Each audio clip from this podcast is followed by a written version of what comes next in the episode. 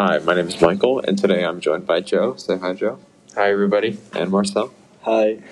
And today we're going to talk about the importance of investing.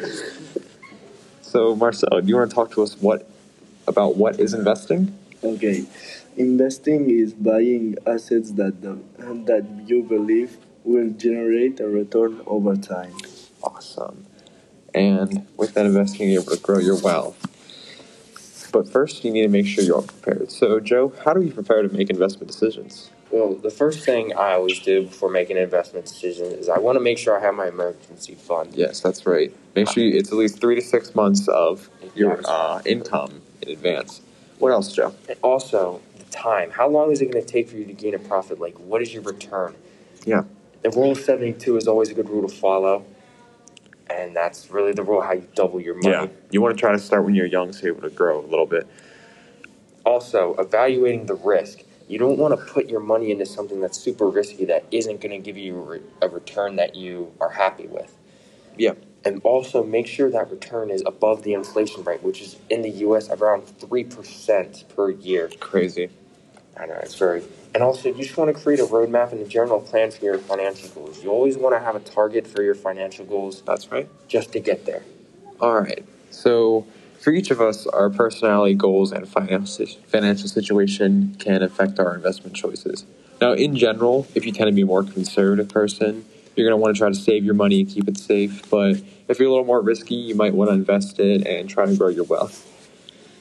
Um, if you have a lot of money in your current financial situation, you may want to keep it and play a little less risky. But if you do have some money to spare, you might want to spend it and potentially grow your wealth.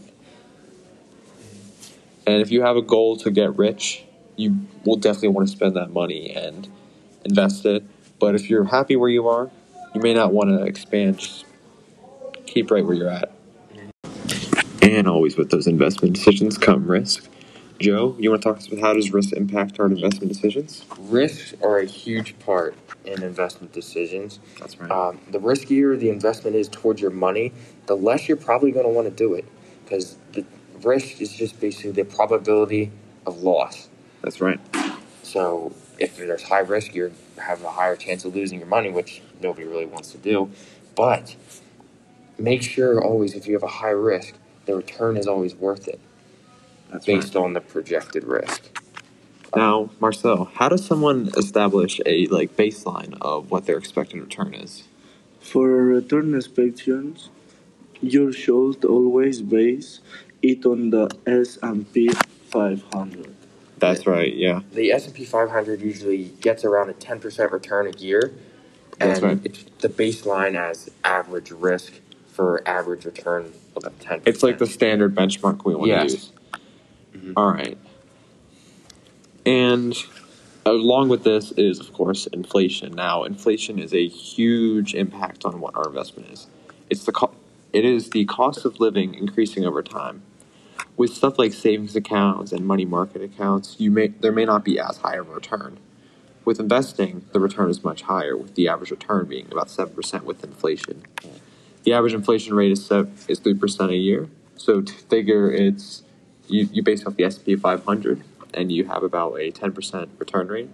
Subtract that 3% inflation rate, you're still making about a 7% return, which is mm-hmm. really good, I say. you always want to make sure your investments are above 3% because if you're below 3%, you're not losing money, but your money that you're making becomes less valuable.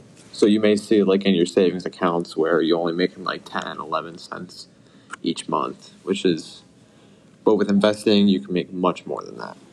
And Joe, you want to talk to us about how like a person's risk tolerance can change throughout their lifetime? Yes. Throughout someone's life, when you're younger, you have less money and you don't really need it as much for like bills and all that. So you're more willing to put that money in and invest it and make it grow.